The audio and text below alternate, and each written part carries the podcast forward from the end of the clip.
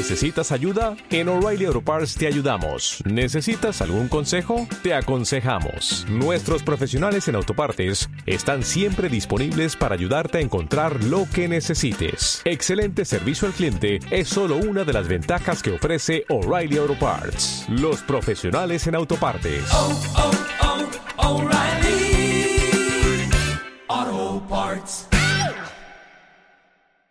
Psicología fisiológica, capítulo 7, primera parte. Este capítulo 7 lo voy a dividir en tres partes, que es muy largo. Pues capítulo 7, primera parte, neurobiología del aprendizaje y la memoria. Mecanismos celulares de la plasticidad, de la plasticidad neural. Se llama plasticidad neural a la capacidad de las neuronas de reorganizar sus conexiones sinápticas y la maquinaria bioquímica implícita que aunque tienen lugar de forma más relevante durante el desarrollo, en el adulto también tiene un papel relevante, ya que nos permite aprender nuevas habilidades, establecer los recuerdos o adaptarnos a presiones ambientales, e incluso nos ayudan en caso de daño cerebral. Esta es la plasticidad neural. Pues bien, para todo lo que sirve. Así las nuevas experiencias son registradas en circuitos neurales específicos, como cambios en la actividad neural. Esta actividad neural está mediada por el receptor NMDA. Este receptor NMDA, NMDA va a salir mucho durante al menos esta primera parte del tema. Eh, voy a repetir para lo que sirve este receptor NMDA. Pues es el que media, digamos, en la actividad neuronal. Dice que las nuevas experiencias son registradas en circuitos neurales específicos como cambios en la actividad neuronal. Pues esta actividad neuronal está mediada por el receptor NMDA. N de Navarra, M de Madrid, D de Dinamarca y A de Alicante. Cuando el receptor NMDA es estimulado suficientemente, generalmente a través de la repetición, regula la expresión de distintos genes que finalmente modifican las conexiones sinápticas entre las, neuronas del circuito. Estos cambios en las conexiones sinápticas representan la base física de la memoria a largo plazo. O sea, voy a repetir nuevamente porque es que esto es la base de todo lo que vamos a ver. Cuando el receptor NMDA es estimulado suficientemente, generalmente a través de la repetición, regula la expresión de distintos genes que finalmente modifican las conexiones sinápticas entre las neuronas del circuito. O sea, lo que hacen estos genes es modificar las conexiones sinápticas entre las, neuronas del circuito. Pues estos cambios en las regiones sinápticas representan la base física de la memoria a largo plazo. O sea, está diciendo que la memoria a largo plazo físicamente se ve porque existen unos cambios en las conexiones sinápticas.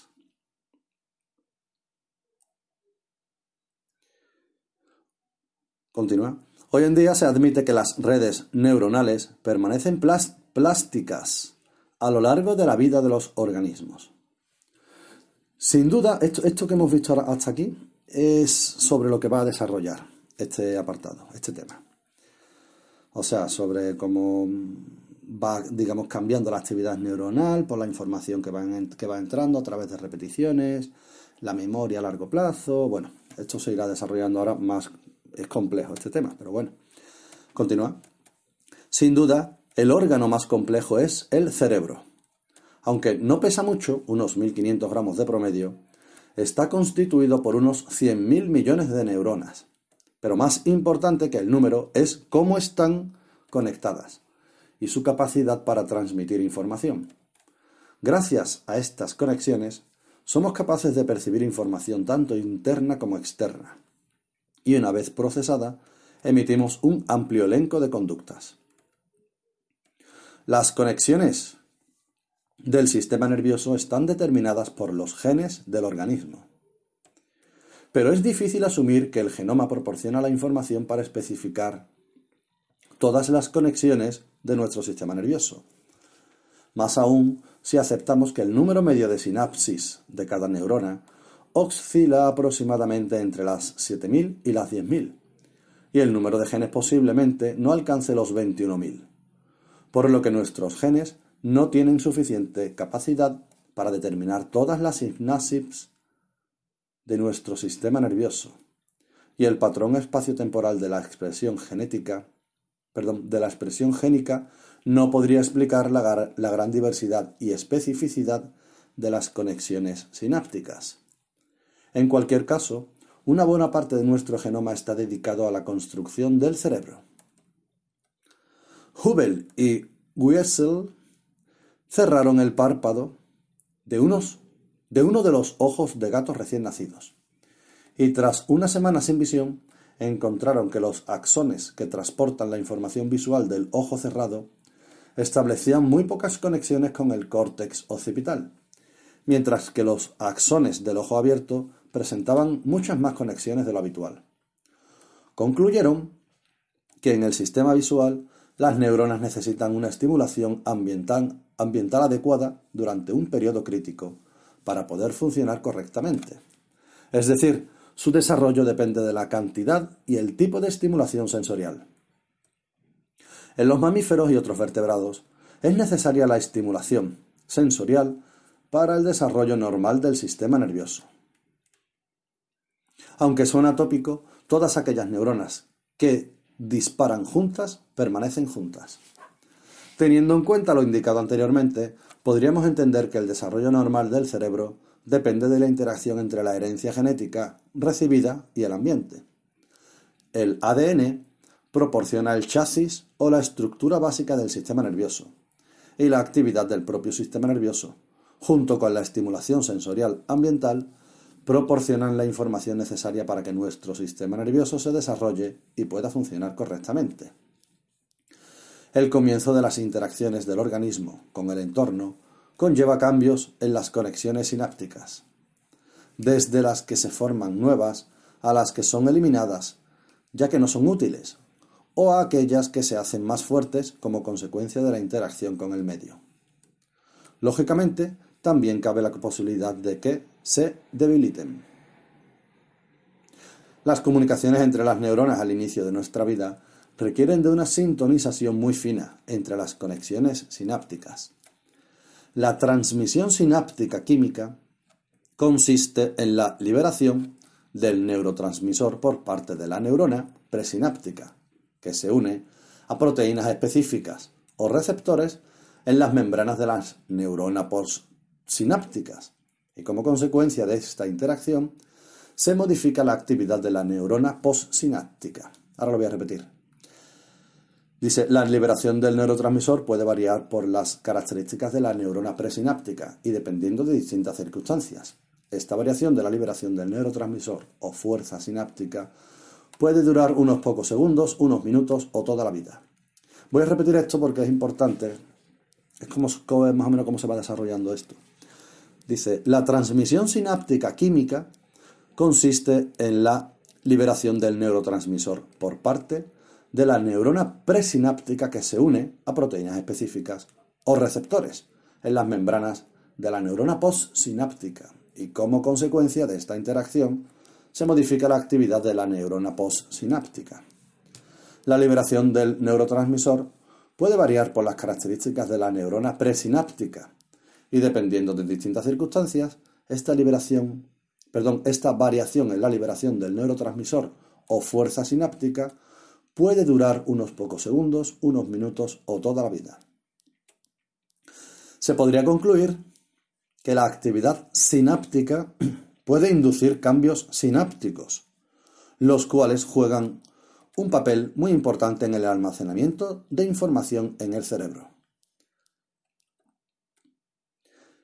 Esta idea fue, fue, propuesta por Martin y colaboradores en el año 2000 como la hipótesis de la plasticidad sináptica y la memoria. Pues bien, dice que la plasticidad sináptica incluye cambios a corto plazo en la fuerza o la eficacia de la neurotransmisión, así como cambios a más largo plazo en la estructura de la sinapsis. O sea, a corto plazo, esta plasticidad sináptica incluye cambios en la fuerza o la eficacia de la neurotransmisión. Esto es a corto plazo. Y a más largo plazo, los cambios de la plasticidad sináptica, pues son en la estructura, esto es a, largo plazo ahora, en la estructura de la sinapsis. O sea, a corto plazo, fuerza o la eficacia de la neurotransmisión y a largo plazo en la estructura de la sinapsis. Básicamente existen dos procesos llamados potenciación a largo plazo, PLP, P de Pamplona, L de Lugo, P de Pamplona, y depresión a largo plazo, D de Dinamarca, L de Lugo, P de Pamplona, en los que la fuerza sináptica aumenta o disminuye respectivamente. Bueno, pues ahora vamos a desarrollar estos dos puntos. Eh, veremos la potenciación a largo plazo, PLP, y la depresión a largo plazo, DLP. Potenciación a largo plazo, PLP, P de Pamplona, L de Lugo, P de Pamplona. La fuerza sináptica puede ser regulada por una variedad de eventos, tanto presinápticos como postsinápticos, que dependen principalmente de tres factores. El número de vesículas sinápticas preparadas para su liberación, la probabilidad de que cada vesícula se fusione por efecto del potencial de acción y del número de moléculas de neurotransmisor por vesícula. Este número de moléculas de neurotransmisor por vesícula normalmente es un valor generalmente constante junto con el número de receptores postsinápticos estimulados por estas.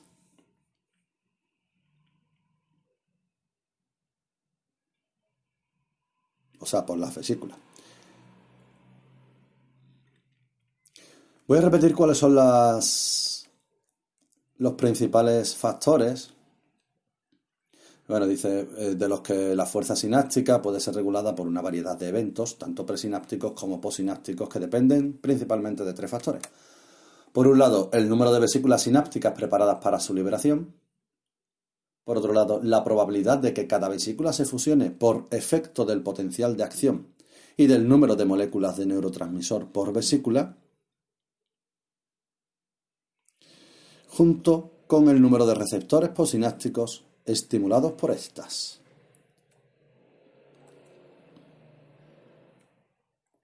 O sea, tanto el número de moléculas de neurotransmisor por vesículas, que normalmente dice que es un valor constante, así como el número de receptores postsinápticos estimulados por, por la vesícula, así como la probabilidad de que cada vesícula, o sea, así como el número de vesículas sinápticas preparadas para su liberación. Es que te lo pone aquí. O sea, te dice, voy a repetirlo, porque es que, mm, a ver, voy a repetirlo. La fuerza sináptica puede ser regulada por una variedad de eventos, tanto presinápticos como postsinápticos, que dependen principalmente de tres factores. El número de vesículas sinápticas preparadas para su liberación, la probabilidad de que cada una se fusione por efecto del potencial de acción y del número de moléculas de neurotransmisor por vesícula, que por valor, que normalmente es un valor constante, junto con el número de receptores postsinápticos estimulados por estas. bueno, la verdad que es de suponer, pero seguimos. Estos tres parámetros son muy sensibles a la actividad de la neurona.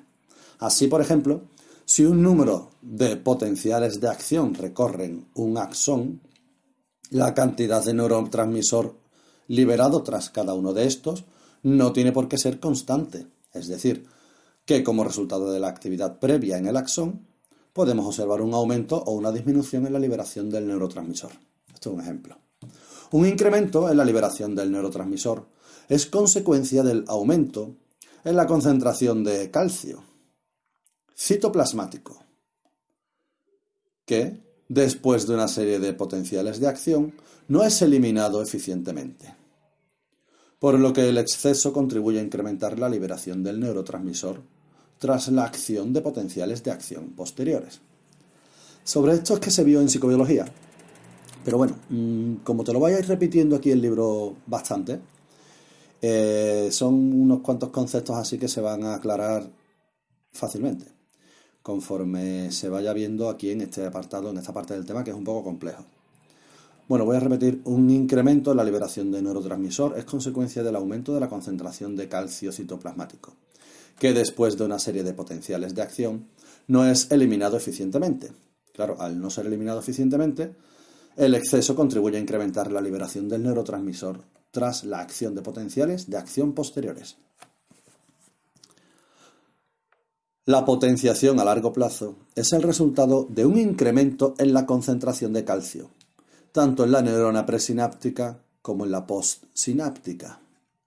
Estos cambios generan un mayor número de receptores en la membrana plasmática, que a su vez produce un cambio al alza en la sensibilidad al neurotransmisor que llega a la hendidura sináptica.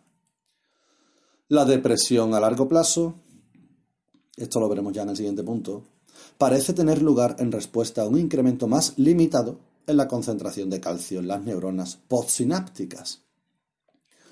Lo que, al contrario de lo que sucede en la potenciación a largo plazo, viene acompañado de una menor sensibilidad, en lugar de mayor, en los receptores plasmáticos.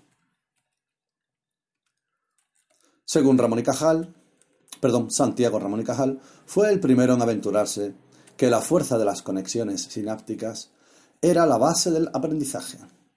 La capacidad para modular la fuerza de las conexiones entre las neuronas es respuesta a estímulos Ay, perdón, la capacidad para modular la fuerza de las conexiones entre las neuronas en respuesta a estímulos externos o a la experiencia fue definida por Donald Heff en 1949.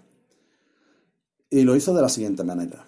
Dijo, cuando el axón de la neurona A excita a la neurona B y repetitivamente o persistentemente interviene en su activación, claro, de la neurona B, algún tipo de crecimiento o cambio químico tiene lugar en una o ambas neuronas, de suerte que la eficacia de A como una de las neuronas estimuladoras de B aumenta. Esta hipótesis que propuso Hev, según la cual el aprendizaje implica el fortalecimiento de la sinapsis cuando las neuronas pre y postsinápticas se activaran simultáneamente, se conoce como principio de Hev o teoría de la asamblea celular.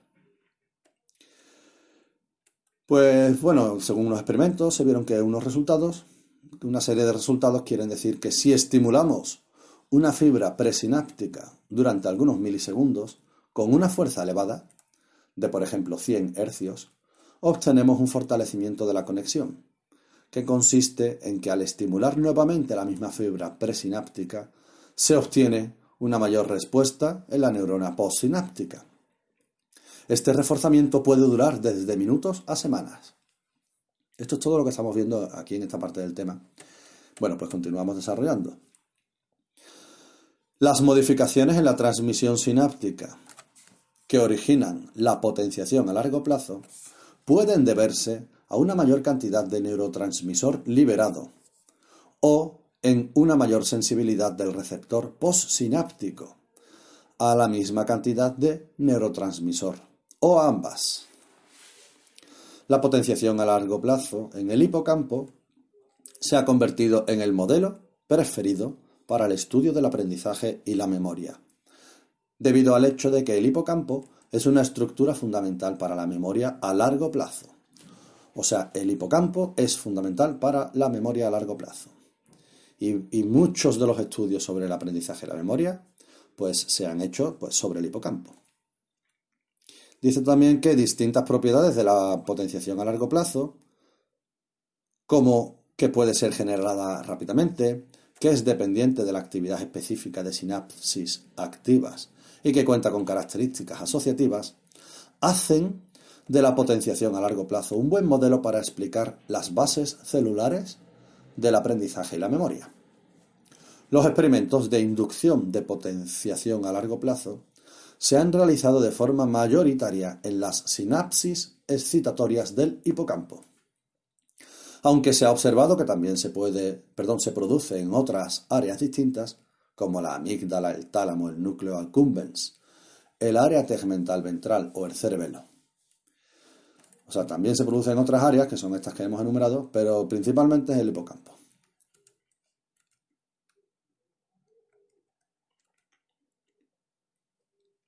Además, distintos estudios han demostrado la relación entre la potenciación a largo plazo y el aprendizaje y la memoria.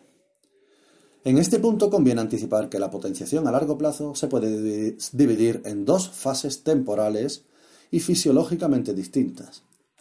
Por un lado la fase temprana y por otro lado la fase tardía. La potenciación a largo plazo temprana tiene una duración aproximada de 1 a 3 horas y requiere la modificación de proteínas ya existentes. La potenciación a largo plazo tardía requiere de la síntesis de ARN y tiene una duración de hasta semanas en estudios in vivo o de hasta 10 horas en estudios in vitro. O sea, la potenciación a largo plazo dice que se puede dividir en dos fases, temporal y, fisiológicamente distintas, la temprana y la tardía.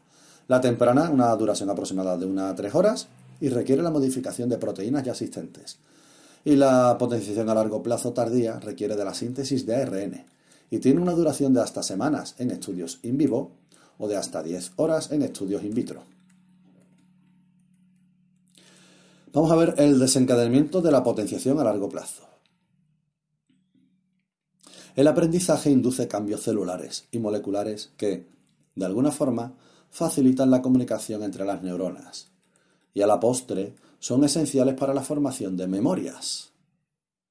Si el aprendizaje se hace perdón, si el aprendizaje hace referencia a cambios en la fuerza sináptica de circuitos neuronales concretos, esto es el aprendizaje, la perseverancia de estos cambios se representan, o sea, la perseverancia de estos cambios representan la forma en la que la memoria se almacena.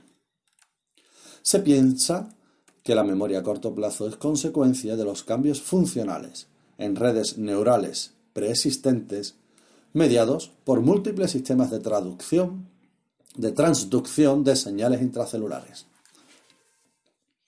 O sea, voy a repetir, se piensa que la memoria a corto plazo es consecuencia de los cambios funcionales en redes neurales preexistentes mediados por múltiples sistemas de transducción de señales intracelulares. Estos cambios de corta duración pueden llevar a dos procesos de gran importancia, su desvanecimiento con el tiempo u olvido, o que estas sinapsis se refuercen y se transformen en memoria a largo plazo mediante lo que conocemos por consolidación. El olvido es al menos tan importante como la consolidación, ya que como consecuencia de que una parte mínima de lo que percibimos es útil, el cerebro necesita un mecanismo para evitar sobrecargarse con información insignificante. Por otra parte, para consolidarse y no pasar al olvido, los cambios funcionales descritos anteriormente tienen que ir acompañados por la transcripción de genes específicos y su subsiguiente síntesis de proteínas, lo que conlleva cambios fenotípicos permanentes en las neuronas o en la neurona que forman parte de las redes neurales involucradas en procesos mnésicos, son procesos de memoria. En cualquier caso, la consolidación no es un proceso excesivamente fidedigno, ya que las memorias almacenadas van cambiando gradualmente y pueden llegar a desaparecer, y sólo los aspectos más relevantes o útiles son retenidos en el tiempo. Vamos a ver ahora otro, una bueno, estamos dentro de todo del mismo punto, de esta potenciación a largo plazo, em, todo dentro de los mecanismos celulares de plasticidad neuro, neural, perdona, perdón. Eh, estamos en potenciación a largo plazo, bueno, pues vamos a ver em,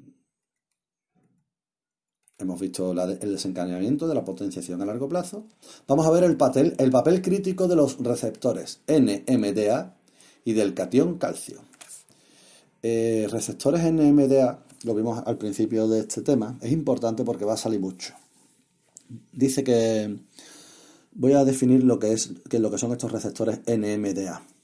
Es importante porque va a salir muchísimo y claro, hay que saberlo bien. Después supongo que lo repetiré otra vez. Eh, receptores NMDA. Dice, las nuevas experiencias son registradas en circuitos neurales específicos como cambios en la actividad neural. Esta actividad neural o neuronal está mediada por el receptor NMDA.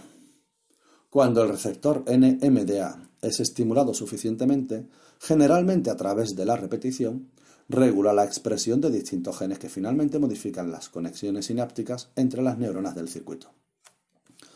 O sea que este punto que vamos a ver ahora, que se titula Papel crítico de los receptores NMDA y del catión calcio, Pues efectivamente esos receptores NMDA son los que acabo de definir nuevamente, pues que es donde es lo que media la actividad neuronal eh, cuando se van registrando nuevas experiencias en circuitos neurales. Dice que cuando el receptor NMDA es estimulado suficientemente, generalmente a través de la repetición, regula la expresión de distintos genes que finalmente modifican las conexiones sinápticas entre las neuronas del circuito.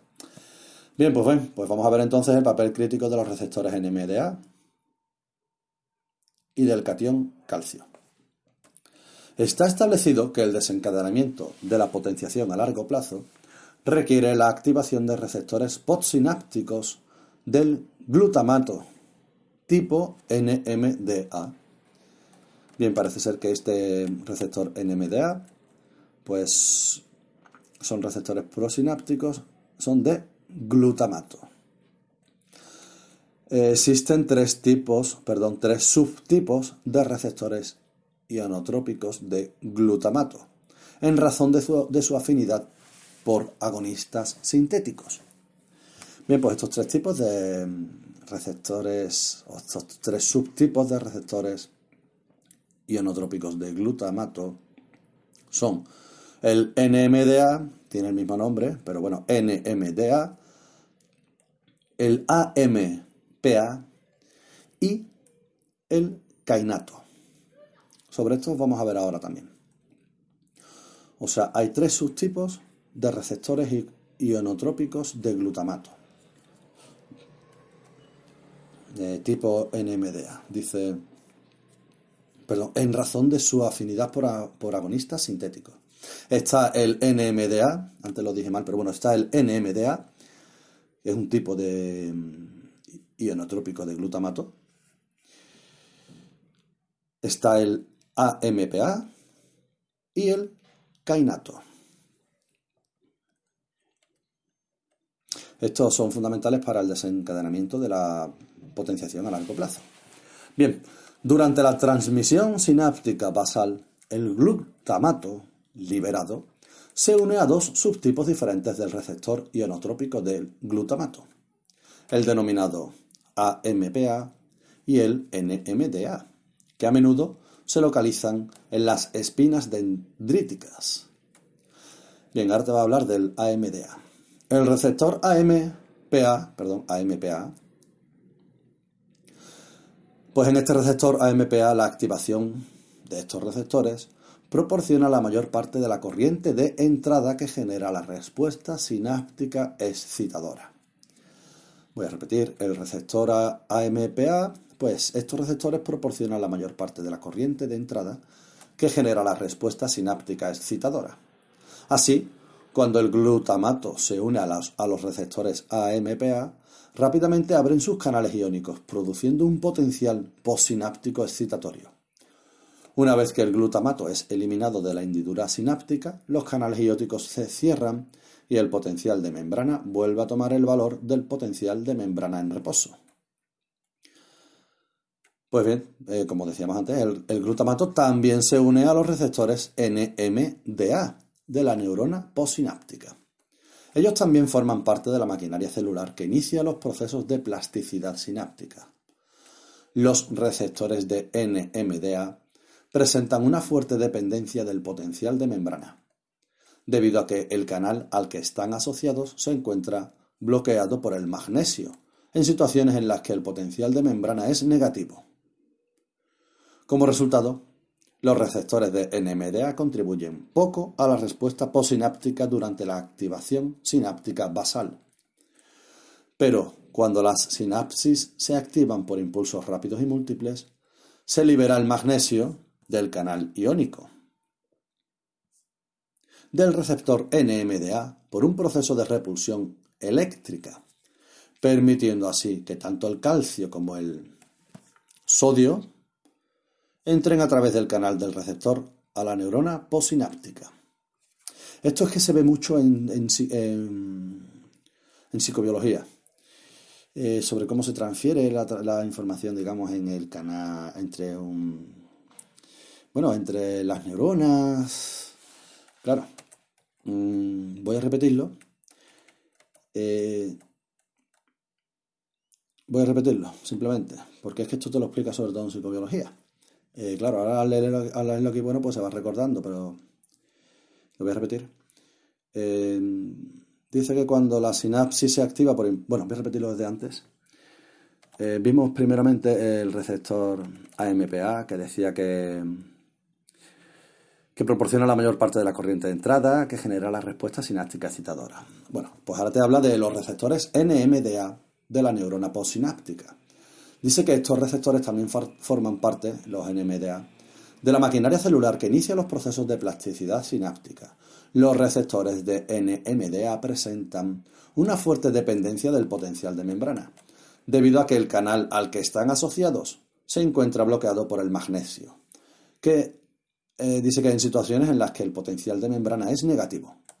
Como resultado, los receptores de NMDA contribuyen poco a la respuesta posináptica durante la activación sináptica basal.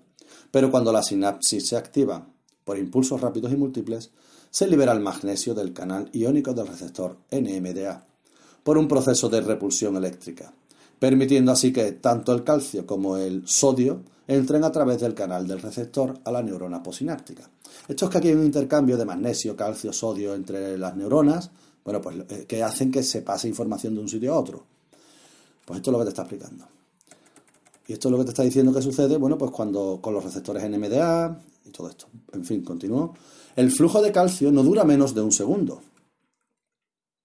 A modo de resumen, podríamos indicar que para que el receptor NMDA se abra y deje pasar a los iones de calcio, imprescindibles para el desarrollo de la potenciación a largo plazo, Simplemente se requiere que la estimulación presináptica induzca la desporalización de la neurona posináptica a través de los receptores AMPA, lo que al mismo tiempo permite que el magnesio desocupe el canal del receptor de NMDA y que una vez liberado el receptor de NMDA del magnesio, la unión del glutamato a este permita que el calcio fluya al interior celular.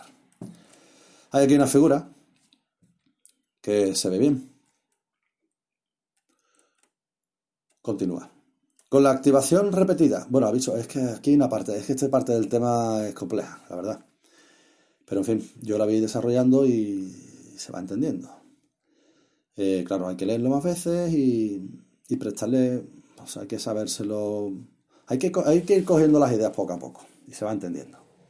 Con la activación repetida de la neurona, entrará suficiente calcio en la neurona posináptica y activará los eventos moleculares necesarios para la inducción de la potenciación a largo plazo. El aumento resultante de calcio intracelular es necesario y tal vez suficiente para desencadenar la potenciación a largo plazo. Y este calcio en la neurona posináptica explica la especificidad de la potenciación a largo plazo. El siguiente paso sería conocer cuál es el papel del calcio una vez dentro de la neurona posináptica, ya que éste es requerido para la activación de la potenciación a largo plazo. O qué molécula desencadena los eventos moleculares necesarios para la inducción de la potenciación a largo plazo. El flujo de calcio activa varias vías de señalización celular que implican a distintas proteínas, quinasas y fosfatasas. Ahora te hablo un poco de estas dos proteínas. Estas son unas proteínas que se activan pues debido al flujo del calcio, eh, que activa varias vías de señalización celular que implican distintas proteínas, quinasas y fosfatasas. Una de las quinasas activadas por la entrada de calcio a través del receptor de NMDA es la calcio calmodulina, proteína quinasa 2 se abrevia CAMK2. Algunos autores la han denominado como la molécula de la memoria. Una vez autofosforilada por la presencia de calcio-calmodulina, que es esta molécula de la memoria, se trasloca a la densidad posináptica donde la calciocaldomlumina, proteína quinasa 2, CAMK2, se puede unir a distintas subunidades del receptor NMDA. De entre estas, la interacción con la subunidad GLU-N2B parece ser crítica para la inducción y el mantenimiento de la potenciación a largo plazo, ya que es fosforilada por la CAMK2, incrementando la conductancia. El receptor AMPA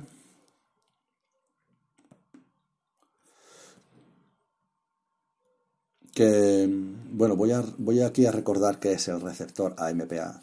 Dice que está establecido que el desencadenamiento de la potenciación a largo plazo requiere la activación de receptores posinápticos de, glutamato, de glutamato tipo NMDA. Dice que existen tres tipos de receptores ionotrópicos de glutamato, en razón de su afinidad por agonistas sintéticos. El NMDA, el cainato y el AMPA, que es el que, el que te habla ahora. Dice que el receptor AMPA, constituido por cuatro subunidades, GLUA1, GLUA2, GLUA3 y GLUA4, pues dice que aquí la fosforilación de GLUA1 por la CAMK2, o sea, por la calciocalmodulina, proteína quinasa 2, que es la que algunos autores han denominado como la molécula de la memoria.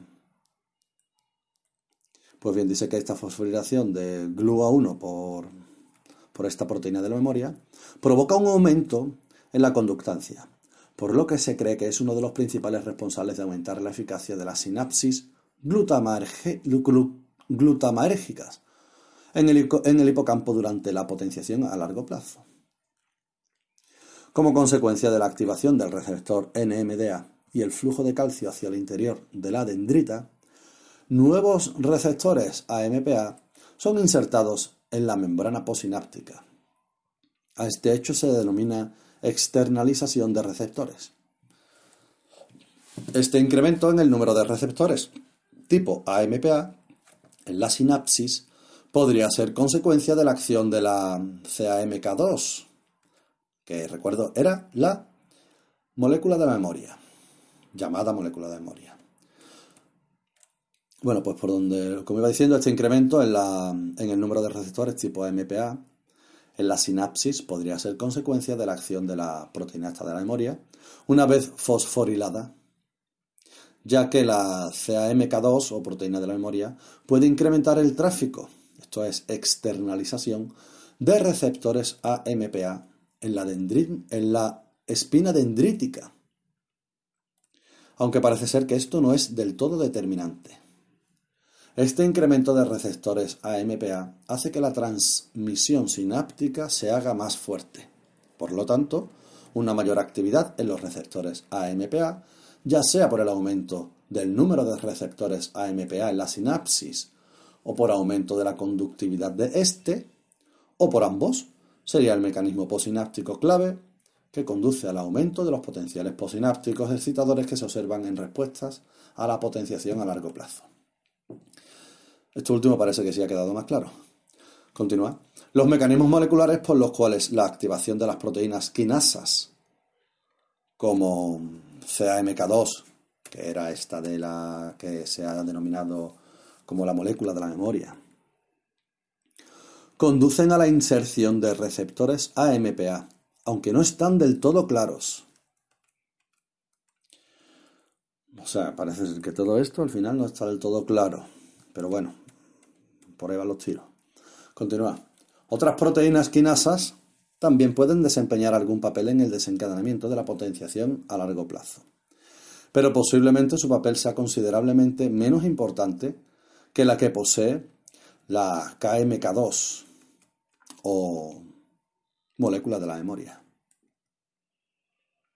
La activación de la proteína quinasa A, dependiente del AMPC, además de su papel en la inserción de receptores AMPA en la membrana, aumenta la actividad del, CAMK2 o, molécula de la memoria, pero de forma indirecta. O sea, te está diciendo que, hay otras proteínas quinasas que también pueden desempeñar algún papel en el desencadenamiento de la potenciación a largo plazo. Y te dice que la activación de la proteína quinasa A Pues al parecer eh, también aumenta la actividad de la,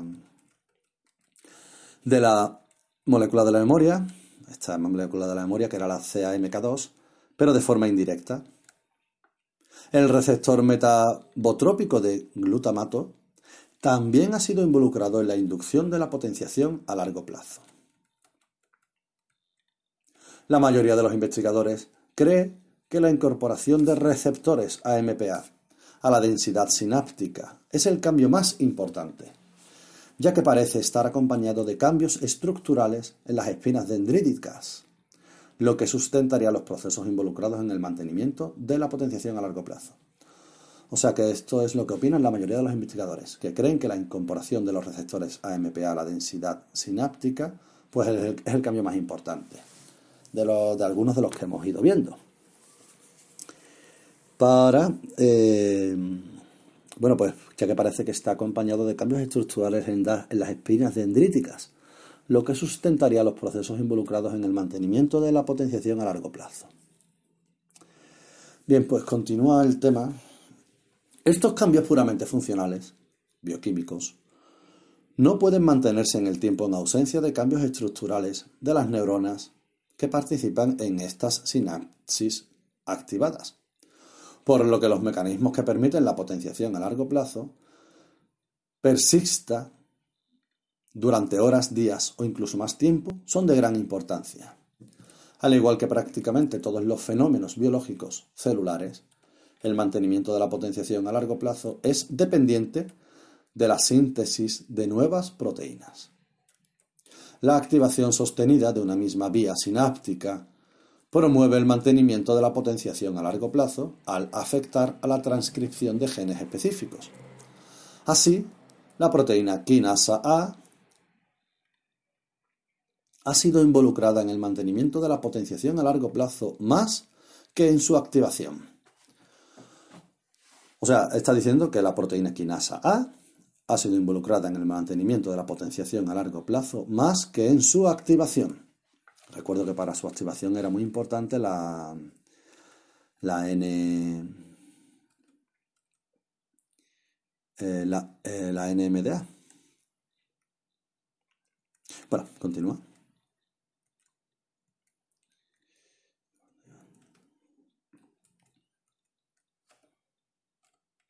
El ERK, que es una proteína quinasa reguladora de señales de señal extracelular, repito, ERK, proteína quinasa reguladora de señal extracelular, desempeña un papel crucial en la potenciación a largo plazo, ya que es responsable de fosforilar distintos factores de transcripción, que a su vez transcriben distintos ARN mensajeros que son conducidos a las espinas dendríticas, donde forman parte del POOL, P-O-O-L, o grupo de proteínas funcionales de las sinapsis.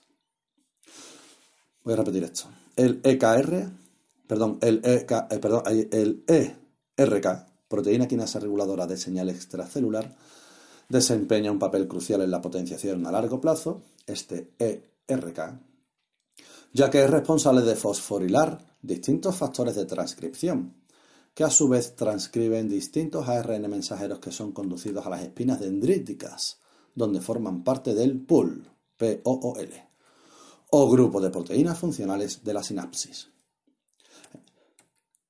En paralelo, también pueden tener cambios, también pueden tener lugar cambios estructurales en la sinapsis, tales como el incremento del tamaño de la densidad postsináptica, o una mayor proporción de sinapsis perforadas, relacionado este hecho con el incremento de receptores AMPA, la mayor densidad de espinas dendríticas o incluso el crecimiento de nuevas sinapsis y la poda de las ya existentes. Además, la activación sináptica del tipo que desencadena la potenciación a largo plazo provoca un incremento de las espinas, que son dependientes del receptor NMDA. Esta actividad a su vez conduce a un aumento en el tamaño de la zona activa, que es la zona de la neurona presináptica por donde se libera el neurotransmisor, de tal manera que las sinapsis potenciadas son agrandadas de forma permanente. El mantenimiento de estos cambios durante más de unas pocas horas depende de la transcripción y la síntesis de las proteínas dendríticas correspondientes, lo que proporciona a las sinapsis un suministro de proteínas críticas para el mantenimiento de la fuerza sináptica. La activación sináptica, que da lugar a la potenciación a largo plazo, implica la síntesis de proteínas específicas, que tienen por objeto estabilizar estas sinapsis reforzadas. Existe una hipótesis que supone que para este proceso se genera una marca sináptica en aquellas proteínas recién sintetizadas y una vez marcadas son transportadas hacia las espinas dendríticas. Sin embargo, es poco lo que se sabe acerca de la identidad de la etiqueta sináptica o de las proteínas recién sintetizadas que se requieren para mantener la potenciación a largo plazo, aunque se ha sugerido que la PKA que es esta que vimos antes de, de proteína quinasa reguladora de señal extracelular, que es la que es responsable de fosforizar distintos factores de transcripción, que a su vez transcriben distintos ARN mensajeros que son conducidos a las espinas dendríticas, donde forman parte de los pool o grupos de proteínas funcionales de la sinapsis. Bueno, perdón, pues como decía, mm, pues dice que se ha sugerido que las PKA o la CAMK2, que es la que vimos antes de, de la molécula de la memoria, pues bien, se ha sugerido que tanto la PK como la CAMK2, la de la memoria, podría funcionar como marca sináptica. En realidad, todo apunta a pensar que son varios los mecanismos, tanto presinápticos como posinápticos, implicados en el desarrollo de la potenciación a largo plazo. Y se han aportado pruebas de que la potenciación a largo plazo también se debe a un fenómeno presináptico que llevaría a, una mayor liberación del neurotransmisor, con el consiguiente refuerzo del efecto posináptico, es decir, un potencial posináptico más intenso. En este caso, se postula que un mensajero retrógrado lleva el mensaje de la neurona posináptica a la presináptica, modificándola y determinando una mayor liberación de cuantas de neurotransmisor, que son las vesículas donde va el neurotransmisor. Se ha postulado que el transmisor retrógrado podría ser el óxido nítrico, abreviado NO. Pero antes de finalizar el papel del óxido nítrico se va a exponer, o sea, antes de ver el óxido nítrico vamos a exponer el papel de la actina en la PLP, en la potenciación a largo plazo, con el fin de evidenciar la existencia de la plasticidad estructural. O sea, a continuación vamos a ver sobre la actina de la potenciación a largo plazo. ¿Qué es lo que nos va a evidenciar la existencia de la plasticidad estructural? Que vimos que es muy importante.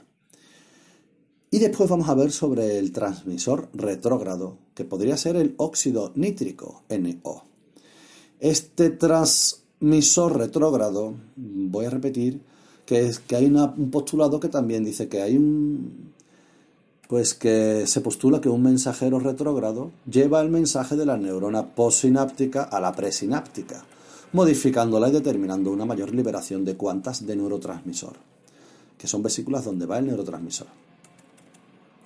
Y que este transmisor retrógrado, bueno, pues puede ser el óxido nítrico, que lo vamos a ver después, más adelante, porque antes vamos a ver el papel de la actina de la potenciación a largo plazo, que es lo que nos va a evidenciar la existencia de la plasticidad estructural.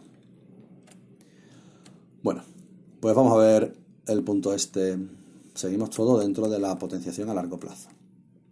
Unas proteínas del citoesqueleto celular ponen a buen recaudo nuestros recuerdos. Ese es como el encabezamiento de este punto. Coincide con el 1.1.4 del libro. Pues bien, dice, si aceptamos la idea de que los cambios en la eficacia sináptica forman la base de los procesos de aprendizaje y memoria, y al mismo tiempo que los receptores posinápticos de glutamato son los encargados de detectar este neurotransmisor liberado por los terminales presinápticos y que como consecuencia de esta interacción se activan determinadas rutas de señalización celular, es lo que hemos visto antes, pero más resumido evidentemente, podemos pensar que la plasticidad depende en gran medida de los receptores de glutamato, los cuales se concentran en unas pequeñas protusiones posinápticas denominadas espinas dendríticas. Voy a repetir esto, que es un resumen del resumen del resumen de lo que hemos visto antes, pero claro, es para saber enfocar dónde está qué, y qué es este receptor de glutamato y qué son estas espinas dendríticas. Bien, decimos, lo repetimos. Si aceptamos la idea de que los cambios de la eficacia sináptica forman la base de los procesos de aprendizaje y memoria, y al mismo tiempo que los receptores posinápticos de glutamato son los encargados de detectar este neurotransmisor liberado por los terminales presinápticos y que como consecuencia de esta interacción se activan determinadas rutas de señalización celular, podemos pensar que la plasticidad depende en gran medida de los receptores de glutamato, que son los, los encargados de detectar el neurotransmisor liberado por los terminales presinápticos. Y como consecuencia de esta interacción se activan determinadas rutas de señalización celular. Bueno, pues los receptores de glutamato se concentran en unas pequeñas protusiones posinápticas denominadas espinas dendríticas. Estas tienen una capacidad de remodelación constante, propia de la actividad sináptica necesaria para la plasticidad neural, y es donde se concentran los receptores de glutamato, en las espinas dendríticas. Por lo que se consideran estas espinas dendríticas probablemente, perdón, o sea, estos receptores de glutamato, perdón, que se concentran en las espinas dendríticas, bueno, pues se consideran el principal lugar de procesamiento y almacenaje de información en el cerebro. La longitud y ramificación dendrítica, así como la densidad, forma y distribución de las espinas dendríticas, parecen estar influidos por una gran diversidad de factores, como los procesos de aprendizaje, la desnutrición, la desnutrición, la privación sensorial o el estrés, entre otros. Las espinas dendríticas, que es donde, se, donde están los receptores de glutamato, se componen de una cabeza esférica y un cuello estrecho, pero varían en su forma, por lo que son clasificadas como gruesa y corta, sin cuello, en forma de champiñón y de cabeza grande, o fina y de cabeza pequeña. O sea que hay de muchas formas, vamos. Existe una relación entre el tamaño de la cabeza de la espina y los niveles de receptores AMPA. Las espinas delgadas y pequeñas, que son espinas inmaduras, son más plásticas y por tanto con mayor capacidad de remodelación en respuesta a estímulos, y por consiguiente más susceptibles a la potenciación a largo plazo. Mientras que las espinas de mayor tamaño son más estables y con una menor plasticidad. Estas serían las espinas de la memoria. Estructuralmente, las espinas dendríticas dependen principalmente de la actina. O sea, la actina es lo que hace que le da, digamos, la, la estructura a la espina dendrítica. Como dice el libro, estructuralmente las espinas dendríticas dependen principalmente de la actina, que es una proteína globular que forma los microfilamentos, uno de los componentes del citoesqueleto. Claro, del citoesqueleto de las, de las espinas. Eh, por lo que esta proteína, es decir, la actina, es limitante para la morfología de la espina. Claro, porque dice que forma el microesqueleto, eh, sí, no, el citoesqueleto. De ahí que diga que la actina es estructuralmente, pues que las espinas, perdón, estructuralmente dependen principalmente de la actina, que forma los microfilamentos, que son uno de los componentes del citoesqueleto. Claro, de ahí que esta proteína lactina es limitante para la morfología de la espina, pues está alrededor, eh, forma parte del citoesqueleto. Por otra parte, esta, la actina, se concentra principalmente en las llamadas densidades postsinápticas, así como en los cuellos de estas. Como se ha mencionado anteriormente, Las espinas dendríticas tienen una capacidad de remodelación constante, ya que pueden cambiar de tamaño, forma e incluso en el número, en respuesta a distintas situaciones, como sería el caso de la plasticidad, o en respuesta a otras circunstancias de señalización neuronal. Estos cambios observables en las espinas son consecuencia del proceso de polimeralización, despolimerización de monómetros de actina. O sea, eh, dice que los cambios que se observan en las espinas son consecuencia del proceso de polimeralización o despolimerización, despolimerización de monómetros de actina. La actina se polimeriza para formar microfilamentos, esenciales para la realización de las distintas funciones celulares. Consecuentemente, la membrana necesita de microfilamentos para la formación de protusiones en respuesta a estímulos. Y por otro lado, de la interacción de la actina polimerizada con otras proteínas de membrana. Em, vamos a ver ahora, o sea, hemos visto sobre la actina, eh, bueno, que dice que forma parte de la estructura de las de las espinas dendríticas y toda su importancia. Eh, vamos a ver mm, otro apartado que te lo enuncia el libro como otras actrices. Claro, otras actrices como puede ser la actina, pues otras actrices, otra otro punto importante, otra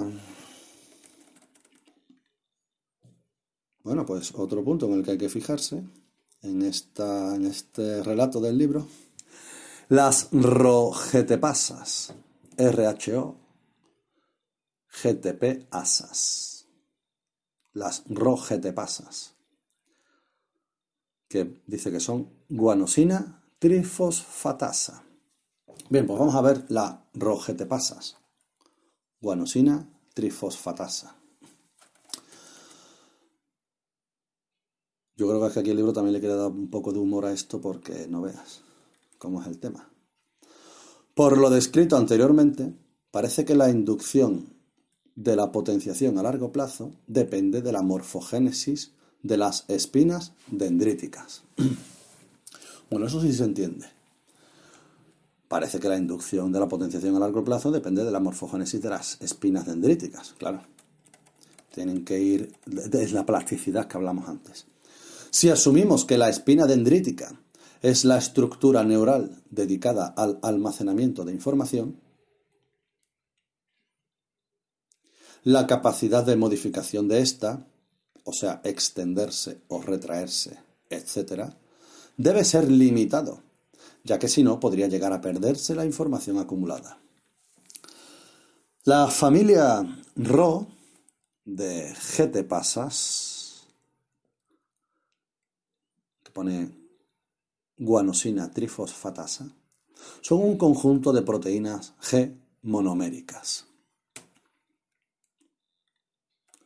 pertenecientes a la superfamilia de RAS. Son esenciales en las complejas redes de señalización. Concretamente, son uno de los reguladores de las vías de señalización que conectan los estímulos extracelulares e intracelulares con el ensamblaje y organización de la actina. Realmente esto, o sea, no es tan complicado. Lo que pasa, claro, esto ya es el INRI de los INRI de los nombrecitos. Pero en fin, eh, no es complicado. Además hay unos gráficos, unas figuras que se ve bien, algunas. Eh, bueno, pues decíamos que estamos viendo el punto de las rogetepasas y dice, la familia rogetepasas son un conjunto de proteínas G monoméricas pertenecientes a la superfamilia de RAS. Son esenciales en las complejas señales de redes perdón, de señalización. Concretamente, son uno de los reguladores de las vías de señalización que conectan los estímulos extracelulares e intracelulares con el ensamblaje y organización de la actina. Claro, la actina era lo que le daba forma, digamos, a todo esto y, y era, bueno, pues muy importante en las espinas, pues eh, formaban los microfilamentos del citoesqueleto que estructuralmente, bueno, pues hacía que había unas espinas mayores, otras menores y todo eso pues influía en, claro, pues en la memoria y capacidad de almacenamiento y forma para la que servía ese almacenamiento en la memoria. Da la importancia también de esto, claro. Mm, continúa, las proteínas RAS son los protooncógenes con mayor índice de mutación en el cáncer humano. Claro, una activación aberrante de RAS como consecuencia de una mutación génica, modificación de su expresión o desregulación, está implicada en aspectos del fenotipo maligno, tales como la proliferación, invasión y metástasis, para lo que son imprescindibles estas moléculas. Claro, claro, son tan importantes pues que son prácticamente una de las que crean, de las más importancias en estas, en estas mutaciones genéticas, bueno, pues que, que en muchos casos pues terminan en cáncer. Generalmente transmiten señales desde la membrana plástica al núcleo, donde interviene en distintos procesos celulares de gran importancia, como la progresión del ciclo celular, la morfología celular, la adhesión, el movimiento, etc se va repitiendo todo así de, maneras distintas. En las espinas dendríticas de distintos tipos neuronales se expresan, entre otros, tres GT-pasas de la familia de RO, en concreto ROA, RAC y CDC42, las cuales juegan un papel esencial en la morfogénesis crecimiento y o estabilización de estas. Y como ya se ha mencionado, a través de la interacción entre estas GT-pasas y la actina. Claro. Eh, dice que las GT-pasas de la familia ROS, bueno, pues que hacen que se expresen otros distintos tipos de neuronas, la ROA, la RAC y la CDC42 que juegan un papel esencial en la, morfogénesis, crecimiento y estabilización de, estas, de las GT-pasas familia de RO. Y como ya se ha mencionado, a través de la interacción entre estas GT-pasas y la actina. Son importantes también. Estudios llevados a cabo con animales de experimentación han demostrado que la modulación de la actividad cerebral de ROA y RAC1 en ratones conduce a una reorganización de la actina, al tiempo que mejora la neurotransmisión y el aprendizaje y la memoria, testados en varios paradigmas conductuales. Los efectos persistieron durante semanas. También son importantes estas ROA, RAC y R y perdón y CDC42, como acabamos de ver. Pues estudios llevados a cabo con animales de experimentación, de experimentación pues han demostrado que la modulación de la actividad cerebral de ROA o ROA y RAC1, pues en ratones conduce a una reorganización de la actina, al tiempo que mejora la neurotransmisión y el aprendizaje y la memoria testados en varios paradigmas conductuales. Dice que los efectos persistieron durante semanas. A modo de resumen, vamos a hacer un pequeño resumen que te viene aquí sobre este punto que estamos viendo aquí. Se va entendiendo. Se cree que los cambios a largo plazo en las conexiones sinápticas son la base de la formación de la memoria. Estos cambios tienen lugar en las denominadas espinas dendríticas y están sustentados por la actina. La actina no solo proporciona el soporte estructural, sino que también es esencial para el anclaje de los receptores AMPA en la membrana. Las proteínas sinápticas están en continuo movimiento dentro y fuera de la membrana, por lo que el número de receptores AMPA en la sinapsis se rige por la tasa relativa de la, exocitosis y endocitosis, lo que da lugar a cambios en el volumen de la espina, pero en último término depende de las te pasa. La potenciación a largo plazo está asociada a un aumento del volumen de la espina, mientras que la depresión a largo plazo, que la veremos más adelante, es una disminución del volumen de la espina.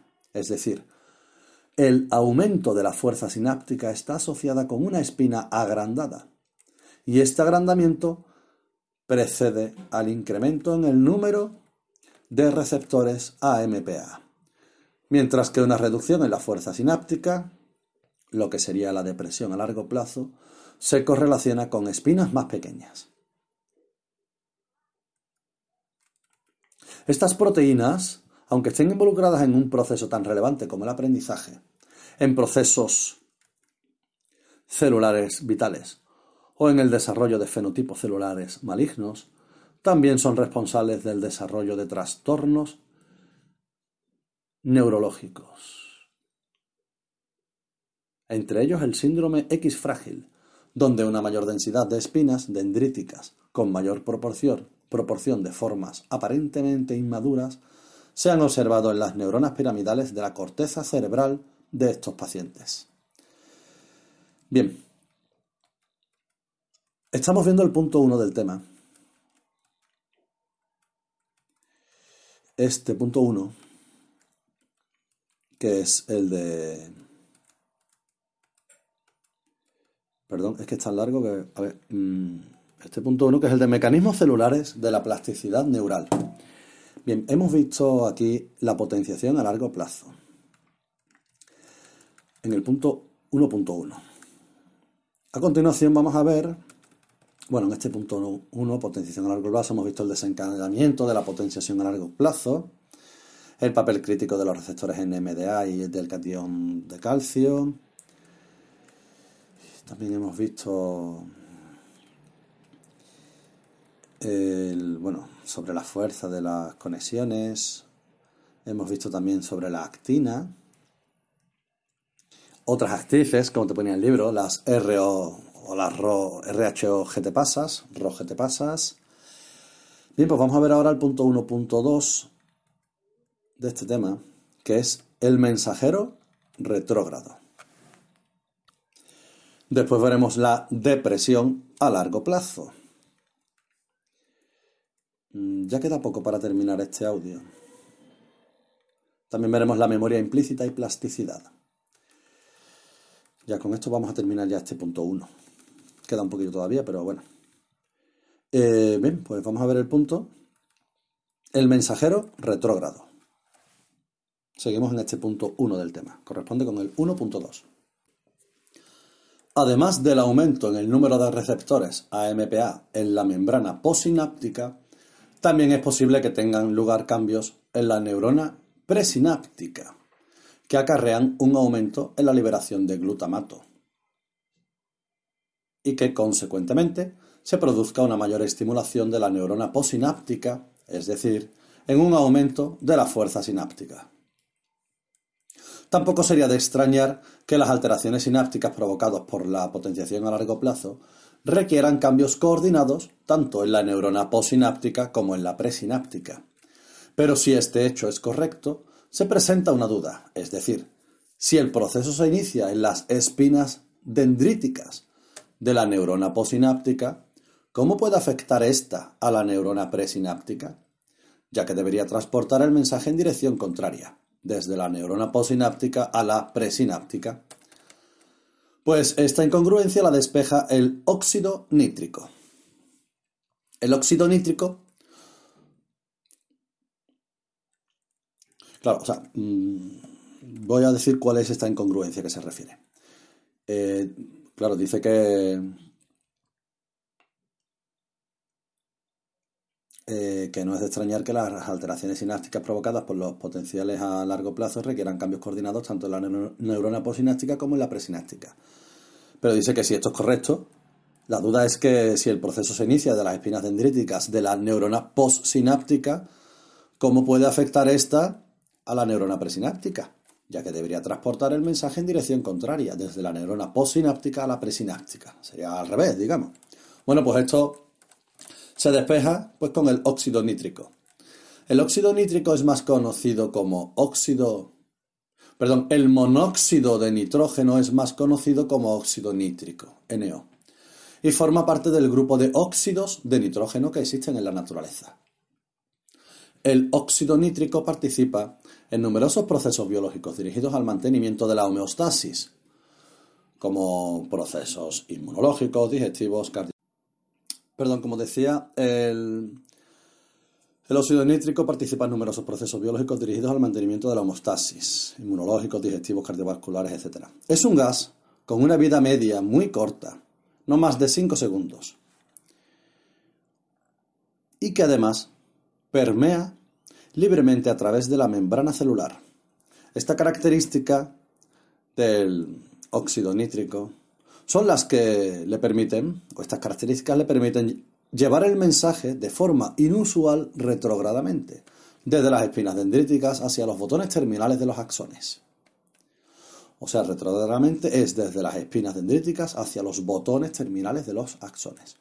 Otra de las características del óxido nítrico es que se trata de un neurotransmisor no convencional, ya que no se almacena en las vesículas sinápticas y no se libera tras la desporalización de la membrana, sino que es liberado tan pronto como es sintetizado.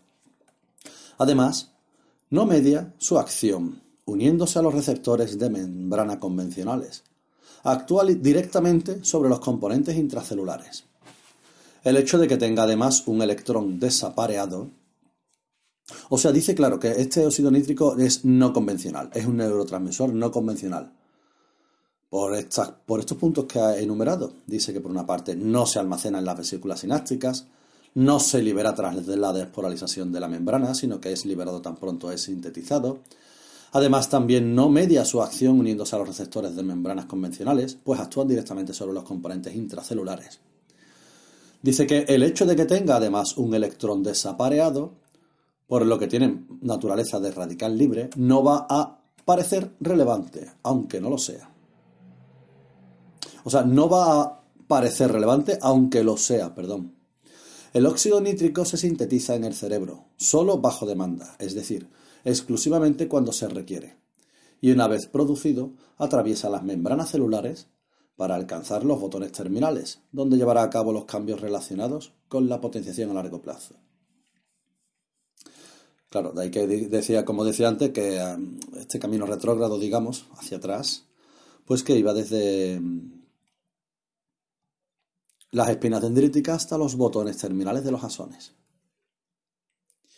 Continúa. Posiblemente el óxido nítrico no solo esté implicado en los cambios a corto plazo, tales como las tasas de reciclaje y la disponibilidad de vesículas sinápticas, sino también, y a más largo plazo, en el aumento de la disponibilidad de neurotransmisor mediante la formación de nuevos terminales sinápticos.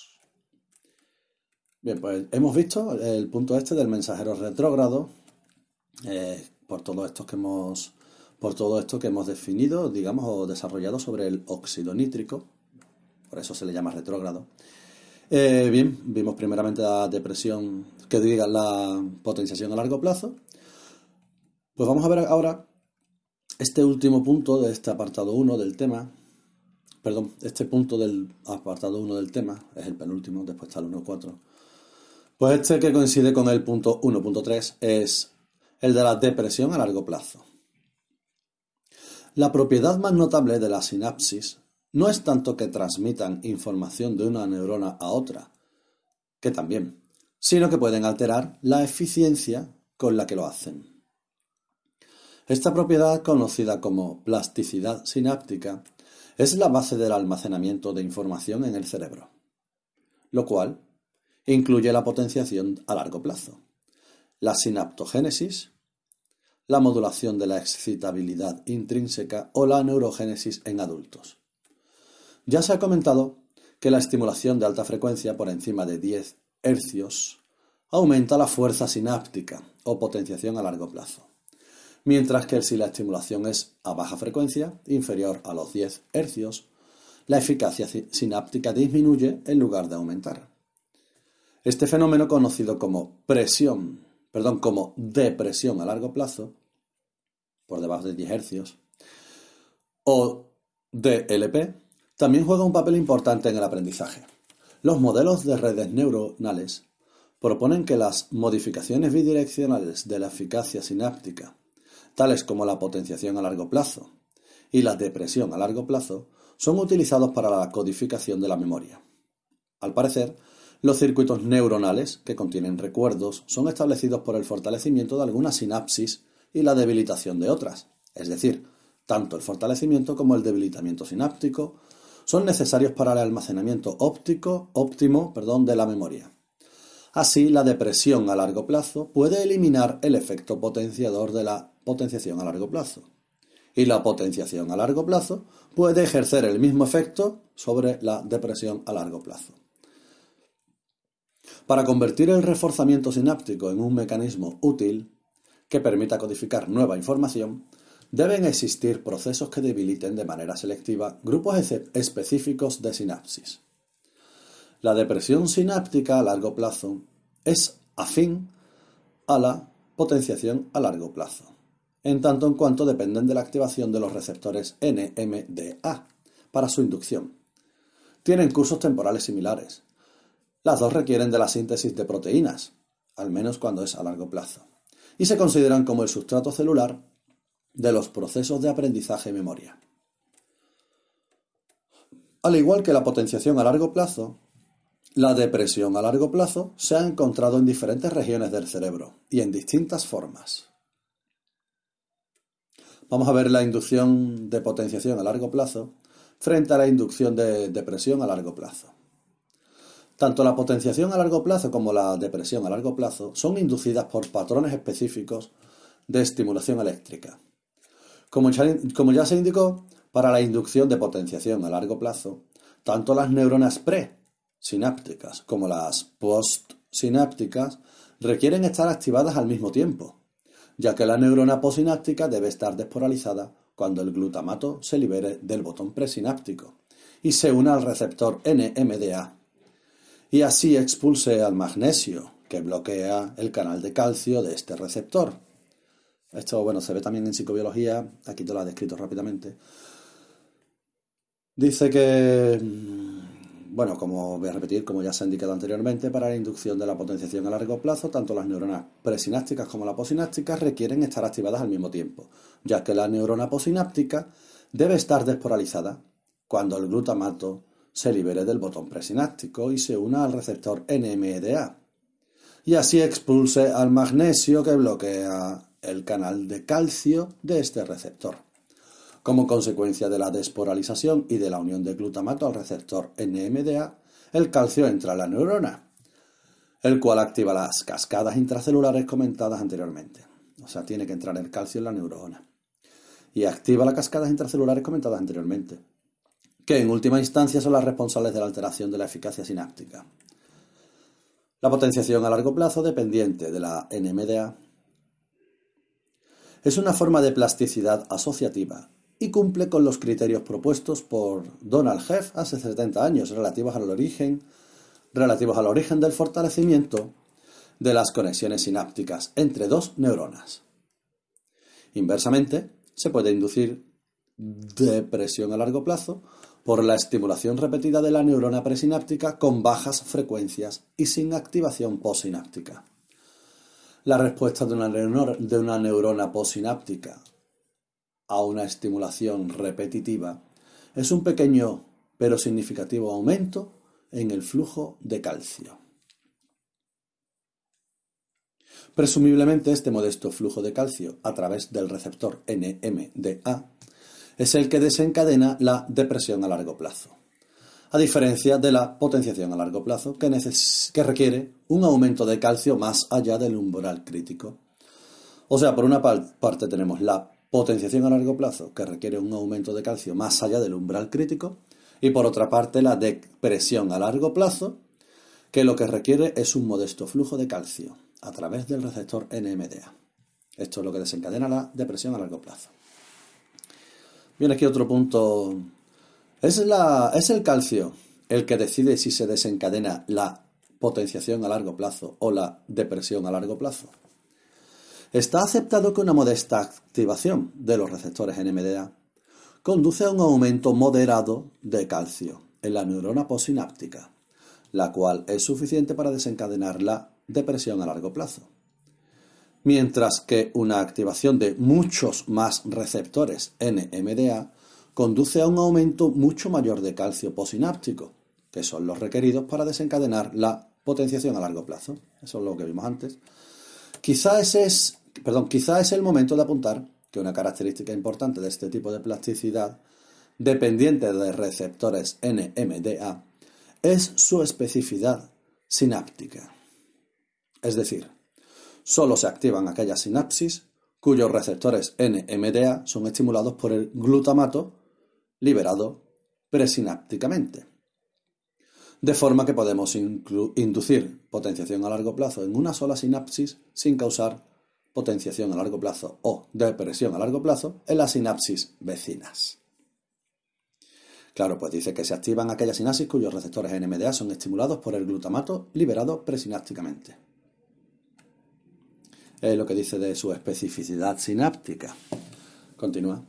Si el calcio, si el calcio es la señal para desencadenar la potenciación a largo plazo a través de la acción de las proteínas quinasas, podríamos hipotetizar razonablemente que la depresión a largo plazo sería consecuencia de la activación de proteínas fosfatasas, enzimas que realizan junto la actividad, justo perdón, la actividad contraria, y varias de las cuales se encuentran en las sinapsis excitatorias. O sea que por un lado la potenciación a largo plazo dice que se desencadena, que es el calcio. Perdón, dice que el calcio es la señal para desencadenar la potenciación a largo plazo a través de la acción de las proteínas quinasas. Pues bien, se puede hipotetizar que la depresión a largo plazo sería consecuencia de la activación de las proteínas fosfatasas, que dice que realizan justo la actividad contraria que las quinasas o sea, quinasas con potenciación a largo plazo, fosfatasas, que, hacen lo contrario que las quinasas, depresión a largo plazo. La depresión a largo plazo depende de una proteína fosfatasa dependiente del calcio y calmodulina, que es la calcineurina. O sea, esta calcineurina es una proteína fosfatasa dependiente de calcio y calmodulina, que, hace, que actúa sobre la depresión a largo plazo. Pues bien, según el modelo propuesto por Lisman a finales de los 80, un hipotético equilibrio entre encinas quinasa y fosfatasas opera en las neuronas para controlar la eficacia sináptica. Quinasas, recuerdo, con la potenciación a largo plazo, fosfatasas con la depresión a largo plazo. Dice que una de las fosfatasas es la calcineurina, que depende del calcio y de la calmodulina. Pues bien, dice que las bajas concentraciones de calcio en las espinas dendríticas, en respuesta a estímulos de baja frecuencia, activan a la calcineurina, que eran fosfatasas. A pesar de que otras proteínas de señalización distintas de las fosfatasas parecen desempeñar un papel también en la depresión a largo plazo, la hipótesis de que la potenciación a largo plazo implica la activación preferencial de proteínas quinasas, mientras que la depresión a largo plazo implica la activación de fosfatasas, como la calcineurina, sigue siendo predominante ha repetido lo que hemos repetido antes unas cuantas veces. Bien, eh, ya queda poco para terminar. Vamos a ver, em, esto es como un ejemplo que te pone. Alois Alzheimer y el acúmulo anómalo de la proteína B amiloide. Esta proteína B amiloide es AB. Probablemente una de las situaciones donde la pérdida de memoria inmediata se ve afectada de forma más acusada es la demencia cortical de tipo Alzheimer, donde la incapacidad para adquirir nuevos recuerdos es el síntoma inicial y más característico de esta patología. Existe una tendencia a pensar que los acúmulos de proteína B amiloide, AB, B amiloide, son los responsables de los problemas iniciales de memoria, ya que estos interfieren en los mecanismos celulares de la potenciación a largo plazo y de la depresión a largo plazo. Según parece, los oligómeros de B-amiloide, AB, inhiben la potenciación a largo plazo e inducen cambios similares a los que desencadena la depresión a largo plazo. O sea, lo que hacen estos oligómeros de proteína B-amiloide, AB, pues inhiben la potenciación a largo plazo. Claro, de tal manera que inducen cambios similares a los que se desencadena en la depresión a largo plazo. Pues era lo contrario. El resultado son sinapsis más débiles, Bueno, lo contrario no, pero es distinto. Eh, el resultado son sinapsis más débiles que tienen dificultad para la generación de potenciación a largo plazo. Se cree que estos cambios son la base del deterioro cognitivo temprano observado en estos individuos. O sea, cuando dice estos individuos se refiere, bueno, pues a los enfermos de Alzheimer.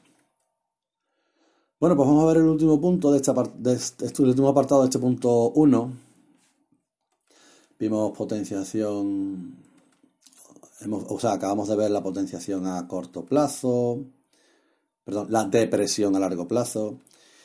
Vimos el mensajero retrógrado y primeramente vimos la potenciación a largo plazo. Pues vamos a ver ahora el último punto, que es muy corto, memoria implícita y plasticidad.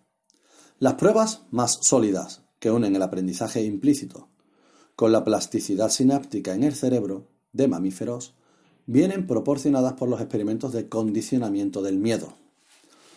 O sea, el condicionamiento del miedo es fundamental y es con lo que se ha probado mucho, sobre todo este aprendizaje implícito de la plasticidad sináptica que estamos viendo en este punto, en este tema. Condicionamiento del miedo. Cuando a un animal se le presenta un tono al que le sigue una leve descarga eléctrica en las patas, este es el paradigma del condicionamiento clásico, el animal exhibe una respuesta de miedo que consiste en quedarse paralizado o congelado. Congelado viene del inglés freezing. La memoria de condicionamiento del miedo se puede medir mediante la respuesta de congelación o paralización tras la posterior, exposición, tras la posterior exposición al tono en ausencia de descarga eléctrica. Claro, dependiendo de lo paralizado que se quede el animal, tras una, tras una exposición al tono en ausencia de, descarga eléctrica, bueno, pues se ve cómo cómo se puede medir esta respuesta al miedo. Esta forma de aprendizaje implica a la amígdala. La amígdala que como es sabido recibe la información sensorial auditiva desde el tálamo y la información procesada de la corteza, y una salida output al hipotálamo, el cual regula las respuestas vegetativas apropiadas. O sea, la amígdala, esto lo hemos visto, pero es bueno repetirlo porque son cosas que es bueno repetirlas. La amígdala recibe la información sensorial auditiva desde el tálamo y la información procesada de la corteza, tiene una salida output al hipotálamo, el cual regula las respuestas vegetativas apropiadas.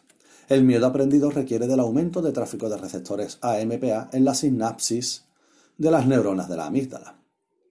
Es importante significar que si un tono predice un periodo de seguridad en el que un animal está protegido de la descarga eléctrica, encontramos una depresión a largo plazo en las entradas auditivas a la amígdala. Así el miedo aprendido y el periodo de seguridad implican cambios opuestos en la fuerza sináptica de estas neuronas. Está poniendo un ejemplo em, con el condicionamiento del miedo. Ahora te voy a poner otro con el reflejo de parpadeo. Dice, otra forma de memoria implícita en el cerebro de mamíferos es el condicionamiento del reflejo de parpadeo. Este se produce por el emparejamiento de un tono con un soplo de aire en el ojo, lo que resulta en un parpadeo en respuesta al tono. Distintos estudios sugieren que previo al aprendizaje, la activación de las neuronas de Purkinje, Purkinje, del cerebro en respuesta al tono conduce a una inhibición de las neuronas del núcleo interpósito, que es uno de los núcleos profundos del cerebro, inhibiendo con ello la salida motora. O sea, claro, estamos en el reflejo del parpadeo, entonces la activación de las neuronas de Purkinje del cerebro en respuesta al tono esto es lo que hace que dice que inhibe a las neuronas del núcleo interpósito, que es uno de los núcleos profundos del cerebelo, inhibiendo con ello la salida motora. Cuando el condicionamiento tiene lugar, se observa una disminución en las actividades, en la actividad de las células de Purkinje, Purkinje, en respuesta al tono, claro. Entonces, ¿aquí qué pasa? Pues que resulta de una desinhibición de las neuronas del núcleo interpósito, entonces da lugar al parpadeo. Claro, se escucha el tono, se sabe que te van a soplar en los ojos, se desinhiben o se disminuye la actividad de las células de Purkinje, que son las que hacen que tú no estés todo el día parpadeando, digamos. Entonces, claro, al desinhibirse, al escuchar el tono, pues, pop, perdón, pues se parpadea.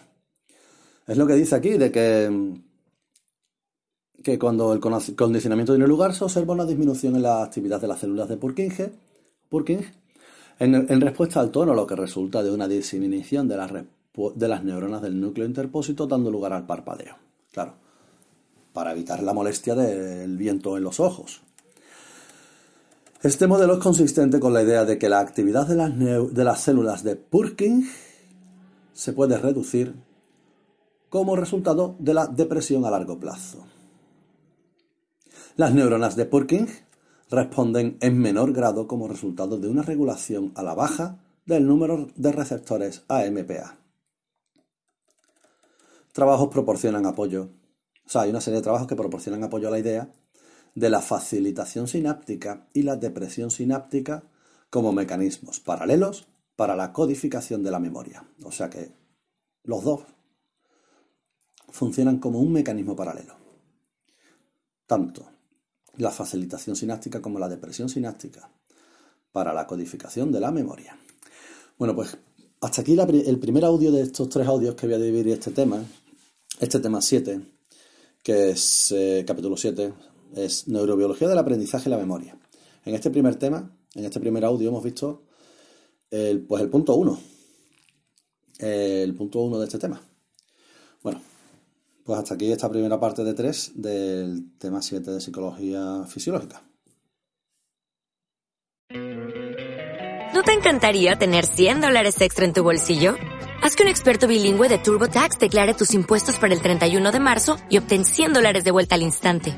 Porque no importa cuáles hayan sido tus logros del año pasado, TurboTax hace que cuenten. Obtén 100 dólares de vuelta y tus impuestos con 100% de precisión. Solo con Intuit TurboTax. Debes declarar para el 31 de marzo. Crédito solo aplicable al costo de la presentación federal con Turbo Tax Full Service. Oferta sujeta a cambios o cancelación en cualquier momento.